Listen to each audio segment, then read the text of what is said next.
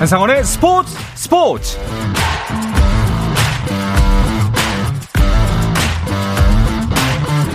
스포츠가 있는 저녁 어떠신가요? 아나운서 한상원입니다. 오늘 하루 이슈들을 살펴보는 스포츠 타임라인으로 출발합니다.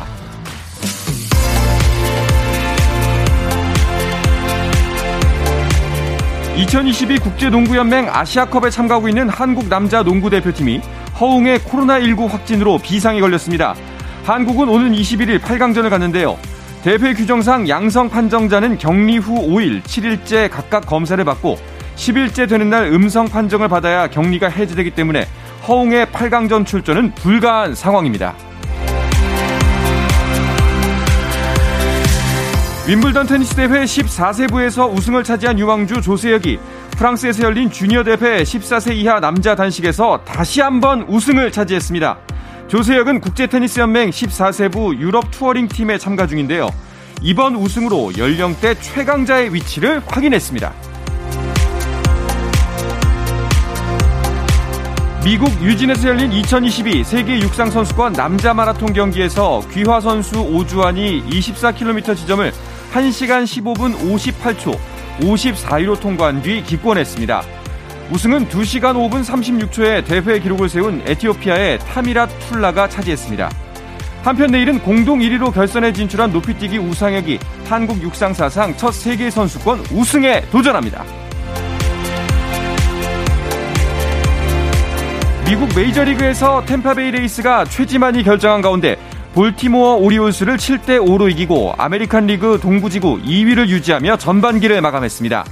경기에 나서지 않은 최지만은 전반기 66경기에 출전해 타율 2할 7푼 8리, 7홈런, 41타점 등을 기록했고 플래툰 시스템 속에서도 팀 내 타점 2위, 홈런 3위, 볼넷 2위에 자리했습니다. 제150회 디오픈 골프대회에서 호주의 캐머런 스미스가 최종 합계 20언더파로 미국의 캐머런 영을 한타 차로 제치고 정상에 올랐습니다. 3라운드까지 공동 선두를 달린 로리 매킬로이는 18언더파 단독 3위로 대회를 마쳤고 3라운드 공동 5위였던 김시우는 최종 합계 10언더파로 공동 15위에 올랐습니다. 한국 남자 탁구 대표팀의 맏형 이상수와 막내 조대성이 조를 이룬 남자 복식팀이 헝가리에서 열린 월드 테이블 테니스 스타 컨텐더 유러피언 서머 시리즈에서 중국의 량징쿤, 린가오위안 조를 3대 2로 이기고 우승을 차지했습니다. 한편 이번 대회 여자 복식과 남녀 단식은 모두 중국 선수들이 우승했습니다.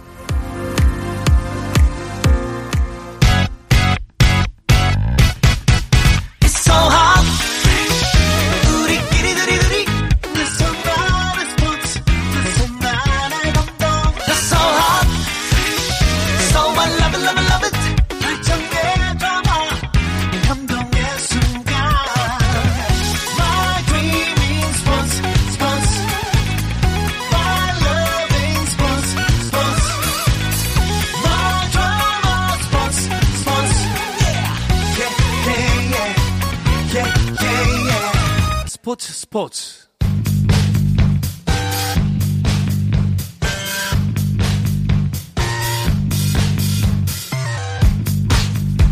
귀에 쏙쏙 박히는 야구 이야기 정세영 이혜진의 스트라이크 존 시작하겠습니다. 문화일보의 정세영 기자, 스포츠월드 이혜진 기자와 함께합니다. 어서 오십시오. 안녕하십니까. 네. 자 일단 올스타전 이야기부터 해야 될 것 같아요. 네. 예, 정말 뭐 재미와 감동, 경기력까지 다 잡은 경기였다 이런 평가더라고요. 맞습니다. 예. 네, 별들의 축제 올스타전이 정말 3년 만에 돌아왔는데요. 올해는 특히 프로야구 출범 40주년답게 볼거리, 즐길거리 또한 풍성했습니다. 일단 레전드 40인 가운데 톱4가 공개가 됐거든요. 선동열, 최동원, 이승엽, 이종범이 주인공이었습니다. 네. 그 시구 역시 10개 구단 팬들과 함께 했는데요. 안타깝게 고인이 된 최동원을 대신해 아들 최기호 씨가 대리 수상하 하기도 했습니다. 또 이대호 선수의 올스타전 은퇴 투어도 열렸고요. 여기에 이제 변신을 꾀한 선수들의 좀 색다른 모습을 볼 수 있는 시간도 있었는데 어, 여기에다 경기 자체도 좀 흥미롭게 진행이 됐습니다. 연장 10회 승부치기까지 가는 접전 끝에 나눔 올스타 팀이 6대 3 승리를 거뒀습니다. MVP는 하나 정은원 선수에게 돌아갔습니다. 네. 아니 근데 보통 그 이런 이벤트 경기는 네. 각자 기량을 이제 뽐내듯이 그렇죠. 하는 경기이다 보니까 연장전까지 나간 건데 이번에 좀 유난했어요. 맞습니다. 예. 이게 선수들의 그 어떤 퍼포먼스 이벤트에 많이 초점을 맞추는 그렇죠. 게 올스타전인데 그래서 역대 올스타전에서 어, 연장까지 간 게 여섯 번밖에 되지 않습니다. 오. 그 중에 이제 올해까지 포함이 됐는데요. 아 근데 저는 개인적으로 좀 인상적인 장면이 연장전에서 야수가 마운드에 올랐습니다. 바로 네. SSG 포수 김민식 선수가 10회 초 사실 우승환 선수가 나올 것이라고 그러니까요. 모두가 예상을 했는데 김민식 선수가 나와서 투아웃을 또 동료들의 도움을 받아서 잘 잡았어요. 음. 하지만 마지막에 음. 정원원 선수에게 이 3런을 내주면서 패전 투수가 됐는데 아 이 김민식 선수 내려오는데 전부 다 기립박수를 받고 MVP가 발표된 뒤에도 네. 관중들이 다 김민식을 외치고 이렇게 참 의미 있는 올스타전이 아니었나 이렇게 생각을 했습니다. 네. 정말 또 이번 올스타전에서는 아 정말 올스타전이니까 볼 수 있는 장면들이다 하는 장면들이 정말 많이 나왔죠. 그렇습니다. 많은 팬분들이 MVP만큼이나 관심을 가졌던 부분 중 하나가 바로 베스트 퍼포먼스 상이었을 것 같은데요. 올해도 많은 선수들이 큰 재미를 선사했습니다. 어, 특히 삼성 선수들이 준비 준비를 단단히 한 것 같더라고요. 음. 일단 포수 김태균 선수의 경우 태군 마마로 변신을 해서 베스트 퍼포먼스 상의 주인공이 됐거든요. 이 곤룡포와 익선관을 쓰고 등장을 했는데 이 마스 그 삼성 마스코트죠 블레오가 이 일산이라고 하죠 왕의 우산을 들고 이렇게 수행원처럼 이렇게 뒤를 따르는 그런 깜짝 퍼포먼스까지 정말 완벽하지 않았나 싶고요. 여기에 이제 NC 타자 닉 마티니 선수는 이 슈퍼맨 망토를 두르고 등장해서 칵테일 마티니를 마시는 듯한 그런 장면을 연출하게 됐습니다. 다른 선수들은 다 좀 이해가 갔어요. 그런데 네. 황대인 선수가 나왔는데 도대체 저 복장이 뭐야? 라고 해서 기자실에서 기아 홍보팀이 아, 이것은 방구대장 뿡뿡입니다. 라고 설명을 했죠. 음. 아, 그제서야, 네. 아, 그렇구나. 라고 했던 기억이 또 납니다. 어, 그런가 하면은 김광현 선수는 그 대상포진에 걸렸는데도 올스타전에 출전했습니다. 그렇습니다. 저, 김광현 선수가 지난주 목요일 대상포진 진단을 받았고요. 입원 치료가 필요하다는 소견도, 어, 의사의 권고도 들었지만, 베스트 12로 뽑혔기 때문에 팬들을 위해 나서겠다. 라면서 이제 오스타전 무대를 밟았습니다. 어. 어, 김강현 선수 현장에서 만났는데 정말 밝은 모습으로 이 선발 투수로 등장했고요. 하지만 결과는 조금 아쉬웠습니다. 1이닝 2피 안타 1실점을 남겼습니다. 사실 이날 경기가 좀 더 눈에 띈 게 양현종 선수가 선발 투수로 등판해서 네네. 두 선수의 맞대결에 초점이 좀 맞춰져 있었거든요. 양현종 선수는 선발 맞대결을 했는데 1이닝 2피안타 무실점으로 김강현 선수에게 판정승을 거뒀습니다. 음. 이 투수들은 8년 전에도 2014년 올스타전인데 여기서도 맞붙었는데 그때도 양현종 선수가 2이닝 무안타 무실점 1볼넷 그런데 어, 김강현 선수는 2이닝 동안 3피안타 3실점에서 그때도 양현종 선수가 승리를 거뒀습니다. 그렇군요. 아니 근데 사실 대상포진 진짜 아프잖아요. 제가 안 그래도 아프지 않냐고 괜찮냐고 네. 했더니 아직은 돌도 씹어먹을 나이라고 이렇게 얘기하면서도 네. 사실 조금 힘든데 괜찮다고 이렇게 얘기를 김강현 선수는 목 부근이 뒤쪽에 왔다고 하더라고요. 어. 네. 그리고 아픈데. 또 이대 그 김광현 선수의 큰절도 좀 화제가 됐습니다. 네, 맞습니다. 네. 이 4회 초 나눔올스타 황대인 선수의 타석 때였는데요. 양현종, 류지혁, 나성범 선수 등이 이제 나와서 팬들과 함께 기아 소크라테스 선수의 응원가와 이른바 이 시옷 율동을 선보였는데요. 사실 이날 소크라테스 선수가 올스타전에 발탁이 됐음에도 부상으로 참석하지 못했거든요. 네. 좀 함께하는 그런 모습이었는데 이때 김광현 선수가 드림 올스타 더그아웃에서 막 달려 나왔습니다. 네. 그러면서 관중성을 향해 90도 폴더 인사를 하고 이제 큰절까지 올렸어요. 이게 사실 사과의 음. 의미였습니다. 지난 2일 맞대결에서 소크라테스 선수가 김광현 선수의 공에 맞아서 코뼈가 부러지는 일이 발생했거든요. 고의는 아니었지만 정말 같은 선수 입장에서 마음이 많이 쓰였다고 해요. 네. 이미 직접 사과를 했지만 팬들 앞에서 다시 한번 이제 진심을 표하면서 더 이제 훈훈한 분위기가 연출됐습니다. 그날 TV 중계도 보면 기아 팬들이 김광현 선수한테 이렇게 박수 네. 보내주는 장면 이렇게 받아들인다. 음. 하는 그런 모습도 참 인상적이었습니다. 저는 대상포진 걸렸다는 얘기 듣고서 음. 아, 이게 사실 그 스트레스와 피로가 가장 큰 원인이잖아요. 맞습니다. 예. 스트레스 많이 받았나 보다. 음. 헤드샷 이후에. 아. 그런데 좀 어떻게 좀 이렇게 잘 팬들도 잘 받아주고 김광현 선수 센스 넘치게 또 이걸 잘 마무리해서 참 다행이다라는 생각이 들어요. 김광현 선수가 진짜 선수 예. 생활하면서 이런 장면들을 보면 참 정말 센스 있게 음. 이런 행사 같은 걸 잘 준비하거든요. 네. 이번에도 진짜 센스가 넘쳤습니다. 네.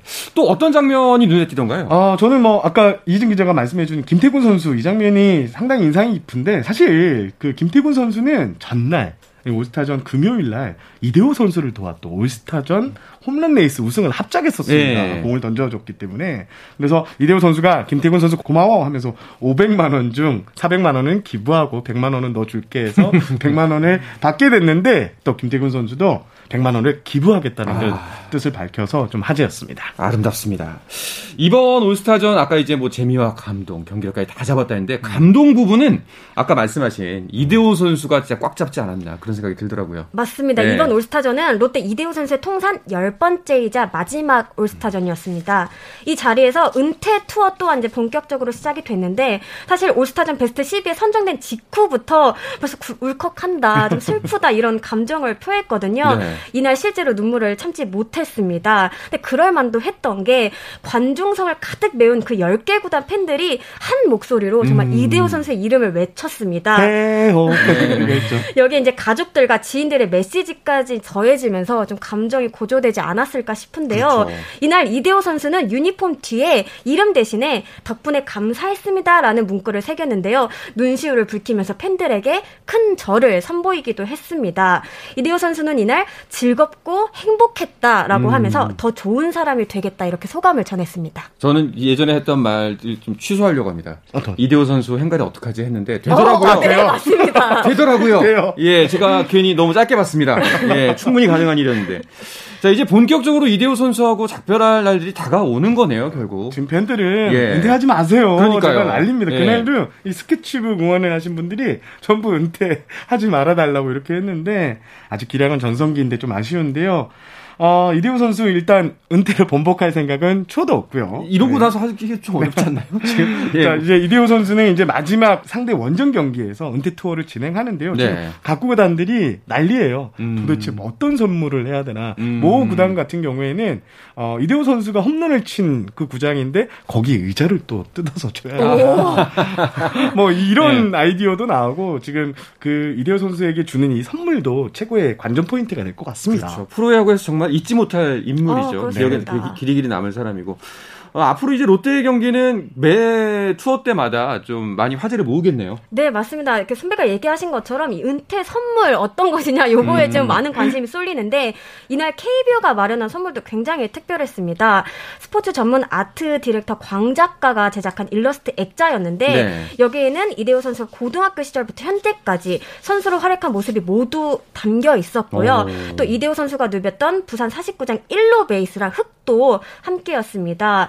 어, 먼저 은퇴 투어를 경험한 이승엽 KBO 홍보대사 때에도 이 어떤 선물을 준비하냐 정말 큰 관심이었잖아요. 이번에도 좀 다양한 추억들이 쌓이지 않을까 생각이 됩니다. 네.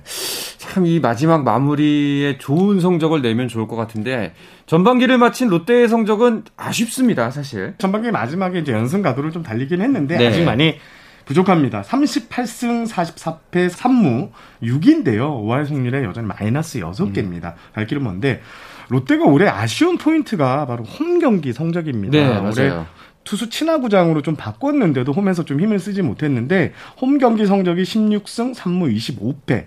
반면 원정 경기에서는 22승 19패로 3승을 더 챙겼거든요. 음. 홈에서 조금만 더 힘을 냈으면 롯데의 성적이 달라지지 않았을까라는 생각을 하고요.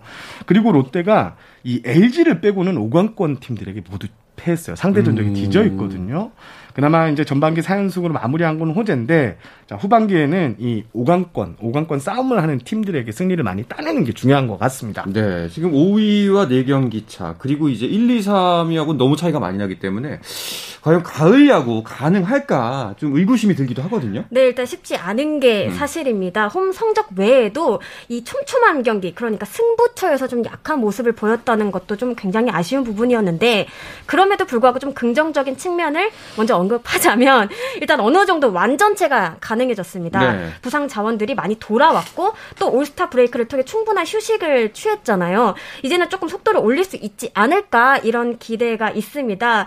여기에 동기부 동기부여도 사실 확실한 팀입니다. 심장과도 같은 이대호 선수의 마지막 시즌이니까 한 경기라도 더 좀 하자 이런 선수단의 의지가 아주 큽니다. 네. 롯데는 일단 상하위 타선이 너무 좀 차이가 나요. 중심 타선은 이대호 한동희 선수가 제 몫을 다 해주고 있는데 하위 타선 이 너무 성적이 좀 떨어지는 게 사실이거든요. 하위 타선 성적이 리그에서 9위에 머물러 있습니다. 네. 상 하위 타선의 고른 화력이 반드시 뒷받침되어야지 롯데가 5강을 갈 수 있습니다. 그런가 하면 오늘 롯데도 선수 관련 소식이 하나 있죠. 그렇습니다. 외국인 선수가 이제 교체될 것 같은데요. 예. 피터스 선수를 이제 방출했다 이렇게 발표를 했는데 아마 롯데는 조만간 외국인 외야수인 것 같더라고요. 외야수 선수를 영입하고 메디컬 체크 등으로 이제 세부적인 사항을 조율 중인 것으로 알고 있습니다. 아마도 좀 더 후반기를 적극적으로 노려보겠다라는 계산인 것 같습니다. 만약에 이제 롯데가 가을 야구까지 간다면은 이대호 선수 같은 경우에는 어, 개인 타이틀까지도 노려볼 수 있는 입장이지 않나요? 어, 그렇습니다. 이미 네. 전반기에 정말 무시무시한 페이스를 보여주지 않았습니까?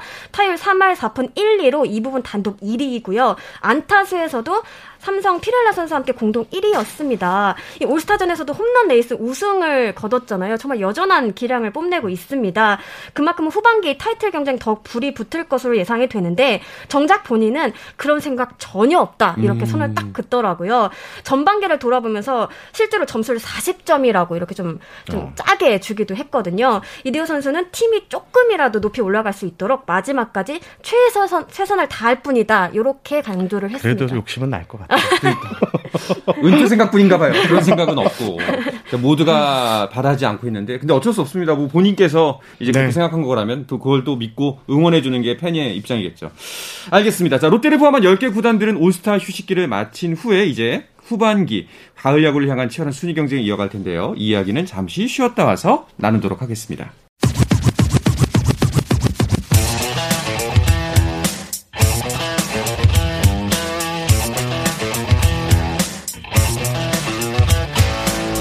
짜릿함이 살아있는 시간 한상원의 스포츠 스포츠 네, 야구계 이슈부터 논란까지 정확하게 짚어드립니다. 귀에 쏙쏙 박히는 야구 이야기 정세영 이혜진의 스트라이크 존 스포츠월드의 이혜진 기자 문화일보의 정세영 기자와 함께하고 있습니다. 어, 전반기를 간략하게 짚어본다면은 3강의 초강세 음. 그 중에 1강이 초초초강세라고 볼 수 있겠죠? 네. 네. 맞습니다. 네가 이기면 나도 이긴다. 네. 어쩌면 이게 전반기 상위 세 팀의 모습이 아닐까 싶은데 SSG, 키움, LG 모두 나란히 6할 이상의 승률을 거두면서 치고 음. 나갔습니다. 4위 KT가 전반기 막바지에 10경기에서 9승 1패를 거뒀거든요. 그럼에도 3강과 굉장히 좀 차이가 많이 나요. 그러니까요. 네, 후반기에도 큰 변수가 없는 한 이 세 팀이 좀 최상단에 있지 않을까 싶습니다.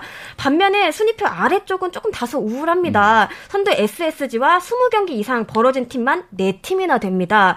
특히 하나는 32.5경기, 어, 굉장히 멀리 떨어져 있어요. 승률 또한 좀 3할이 안 되거든요. 심각한 양극 화 현상이 벌어지고 있다고 봅니다. 이 5강, 5강 이렇게 나눠서 네. 이렇게 승차가 이렇게 벌어진 거는 제가 2007년부터 야구 기자였거든요. 처음인 것 같아요. 오. 어느 정도의 여지가 있었는데 지금은 네. 너무 5할 승률 5개, 5할 승률이 아닌 팀 5개 이렇게 나눠졌습니다. 네.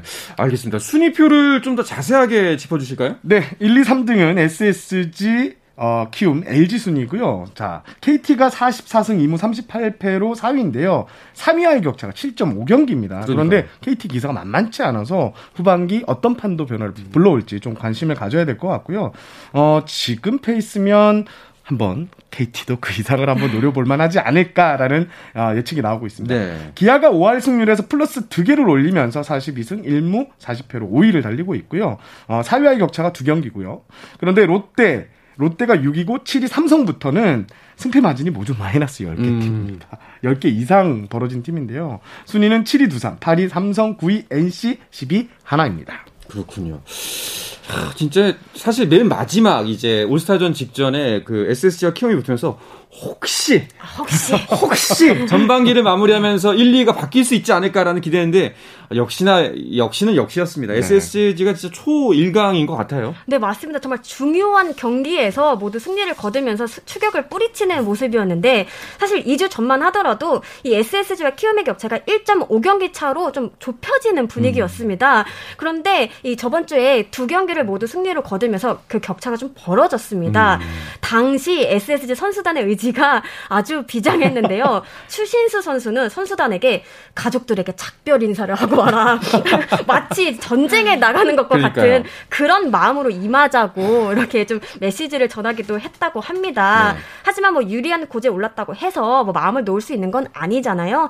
키움, LG 등 상위권 팀들과의 경기가 좀 비교적 많이 남아 있습니다. 8경기, 7경기 뭐 이렇게 남아 있는데요. 끝날 때까지 끝난 것 아니다. 이렇게 강조하는 SSG입니다. SSG가 2019년에도 전반기를 플러스 20개 승률 이상으로 맞췄는데 네. 후반기에 두산이 뒤집혔잖아요. 음. 이게 선수 들한테 아직 트라우마로 남아 있고 어. 선수들은 그때 그 기억 때문에 절대 방심하지 않겠다고 방심했어. 각오를 다졌습니다. 좀 쉬엄쉬엄해도 될 것 같은데.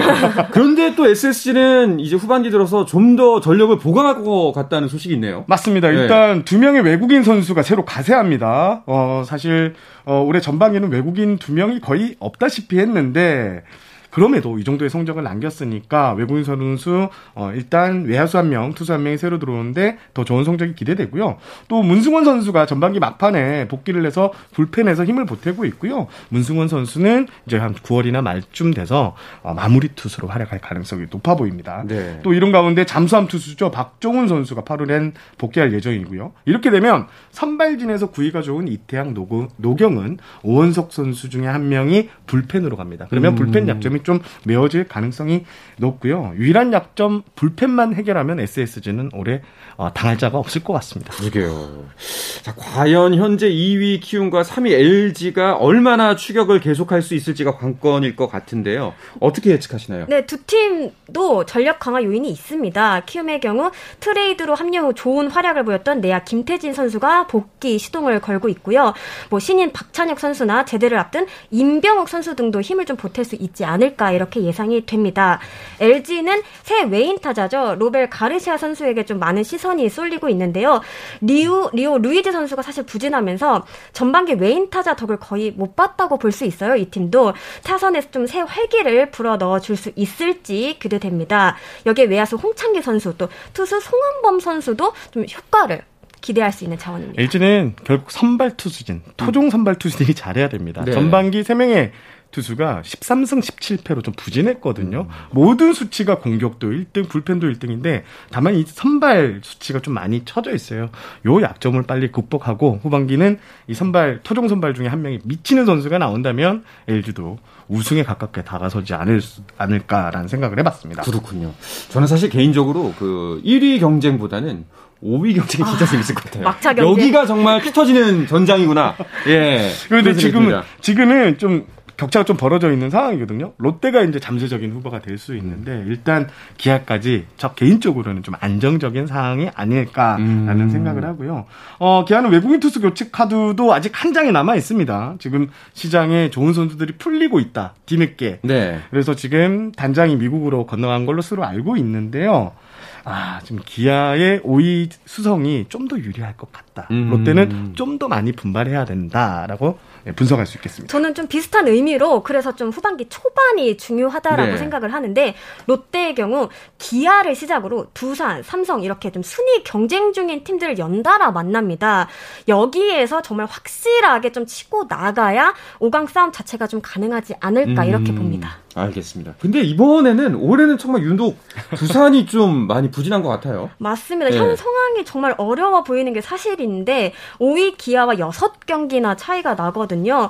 에이스 미란다 선수가 제 역할을 하지 못하면서 전체적인 마운드 구성에 어긋난 부분이 가장 뼈아프지 않았나 싶습니다. 팀 평균 자책점이 4.23으로 리그 8위까지 떨어져 있습니다. 일단 새 외인 투수가 옵니다. 좌완 브랜든 와델 선수인데요. 이 선수가 얼마큼 빠르게 리그에 적응하느냐에 따라서 두산의 후반기도 변화가 있지 않을까 싶습니다. 그래도 미라클 두산이라는 점을 우리가 네. 무시할 수 없을 것 같은데요. 작년에도 전반기를 7위로 마쳤다가 후반기 폭풍 질주하면서 한국 시리즈까지 올랐던 팀입니다. 이 저력 올해도 다시 한번 보여줄 수 있을지 관전 포인트입니다. 근데 여기는 좀 더 더 우울한 것 같아요. 삼성은 현재 11연패죠? 아, 이게 예. 참 쉽지 않은데요. 1982년 원년 멤버인데 삼성이 11연패를 당한 적이 한 번도 없습니다. 아. 그래서 지금 여러 가지 이야기가 나오고 있는데요. 삼성에서 지금 가장 큰 문제는 어, 마운드입니다. 음. 팀 평균 자책점 예. 4.83으로 리그 9위고요. 불펜짐은 또 5.04로 리그 최하위, 최하위입니다. 11연패를 당하는 동안 무려 상대에게 100점을 내줬어요. 거의 경기당 뭐 10점을 그렇네요. 내줬다는 예. 소리인데요. 같은 기간 그 두 자릿수 실점도 6차례에 달하고요. 여러모로 마운드가 지금 말썽인데요. 아, 야수들의 집중력도 좀 무너져 있는 상황입니다. 올해 삼성이 사실 수비가 좋은 팀인데 올해 실책이 78개인데 이게 어 최하위 하나에 이어 두 번째로 많은 팀입니다. 네네. 그러니까 집중력도 떨어지고 마운드도 골치고 여러 가지 꼬여 있는 상황이라고 보시면 됩니다. 이 정도면 약간 충격 요법이 필요하다라는 생각도 드는데 뭐 감독 경질 카드까지 나올 수 있지 않을까요? 네, 이래저래 예. 뭐다 생각하는 분위기인데요. 일단 삼성 같은 경우에는 허삼영 감독이 경기 개입에 많은 사령탑이거든요. 올해 허 감독 보니까 84경기를 치른 시점에서 리그에서 가장 많은 81개의 선발 라인업을 사용했습니다. 뭐 번트, 대타 기용도 상당히 많은 감독인데 결국 이렇게 많이 개입했다는 건 감독의 성적 부진에 대한 책임을 그렇죠. 얘기가 나올 수밖에 없는 음. 거거든요. 일단 삼성은 전반기 막판에 코칭 스태프 개편을 단행했고요. 네. 지금 7월 31일이 트레이드 마감 시간인데 두 번째 이렇게 충격 요법으로 트레이드 카드도 혹시 꺼내지 않을까라는 어, 예상이 나오고 있습니다. 네. 감독 얘기가 나서 그런데 마지막으로 또 하나의 수베로 감독도 좀 거취가 불안하지 않을까요? 그렇습니다. 과거 기아 윌리엄스 감독의 사례에서 알 수 있듯이 웨인 감독이라고 해서 성적에서 자유로울 수 있는 건 아니거든요. 하나의 경우 지난 시즌부터 대대적인 리빌딩을 앞세웠는데 올해도 아직까지는 그렇게 큰 성과가 보이지 않습니다. 압도적인 최하위로 쳐져 있거든요. 하나를 상대하는 팀들은 3연전을 기준으로 최소 2승 이상은 해야 된다. 이런 지금 얘기가 나와요. 이 자체가 굉장히 좀 굴욕적인 일이라고 그렇죠. 봅니다. 심지어 7월 들 7월 들어 치른 경기 중에서는 단 1승에 그치고 있거든요. 일각에서는 이런 흐름이라면 리그 최초로 100패를 당할 수 있다. 이런 전망까지 나오고 있습니다. 그렇게 된다면 하나도 결단을 내려야 하지 않을까 싶습니다. 제가 좀 살펴보니까 네. 수베로 감독은 후반기 내에는 경질 카드는 잘 하나가 꺼내 들지 않을 것 같습니다. 음, 일단은 그래도 예, 분위기 자체가 음. 경질의 움직임은 없더라고요. 알겠습니다. 자, 이번 주는 주중 3연전은 펼쳐지지 않고요. 그 올스타 브레이크가 주어지고 금요일부터 후반기 시작이 되는데요. 어떤 매치업인지 간단하게 짚어 주시죠. 아, 롯데 기아가 물러설 수 없는 한 판을 가지는데 롯데는 반드시 그렇죠. 5위를 잡아놓고 후반기를 좀 시작해야 되니까 요 매치가 아무래도 관심을 좀 많이 받지 않을까 싶습니다. 저는 앞서 언급이 좀 됐는데 삼성도 좀 급하잖아요. 그 설상가상 키움을 가장 먼저 먼저 만나게 됐습니다. 그런데 올해 삼성이 키움을 상대로 거의 힘을 못 썼다고 해도 과언이 아니거든요. 네. 아홉 번 만나서 딱 1승 거뒀습니다. 아. 하지만 이번에는 정말 뭐 총력전 아닌 총력전으로 좀 모든 것을 걸지 않을까 생각이 듭니다. 네, 이번 주부터 후반기가 시작됩니다. 야구와 함께 즐거운 스포츠 생활 하시기 바랍니다. 자, 이 이야기를 끝으로 이번 주 정세영, 이혜진의 스트라이크 존은 마치도록 하겠습니다. 문화일보의 정세영 기자, 스포츠월드 이혜진 기자와 함께 했습니다. 두 분 고맙습니다. 감사합니다. 네, 내일도 저녁 8시 30분입니다. 한상원의 스포츠 스포츠!